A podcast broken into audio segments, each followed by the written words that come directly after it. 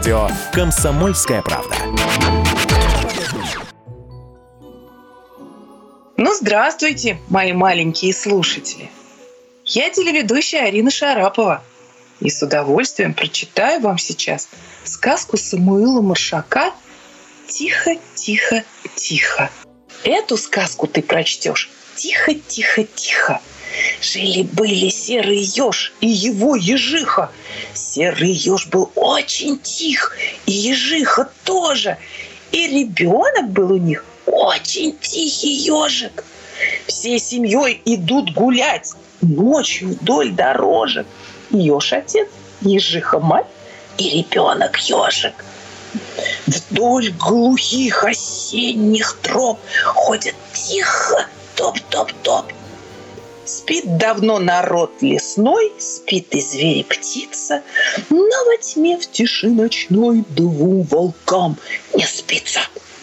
Вот идут на грабежи тихим шагом волки.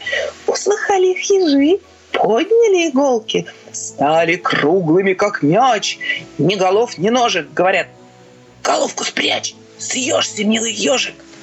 Ежик съежился, торчком поднял сотню игл, завертелся волк волчком, заскулил, запрыгал. Лапой толк, зубами щелк, а кусной боится. Отошел, хромая волк, подошла волчица. Вертит ежика она, у него кругом спина. Где же шея, брюхо, нос и оба уха?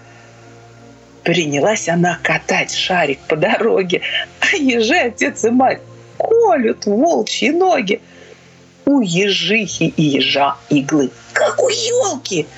Огрызаясь и дрожа, отступают волки. Шепчут ежику ежи: ты не двигайся, лежи.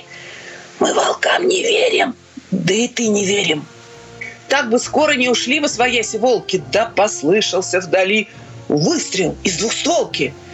Пес залаял и умолк. Говорит волчица волк: что-то мне не можется, мне бы тоже съежиться. Спрячу я, старуха, нос и хвост под брюхо. А на ему ответ: брось пустые толки, у меня с тобой нет ни одной иголки.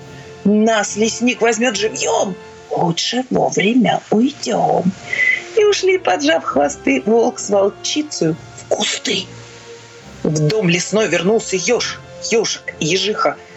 Если сказку ты прочтешь, тихо, тихо, тихо. День сказок на радио «Комсомольская правда».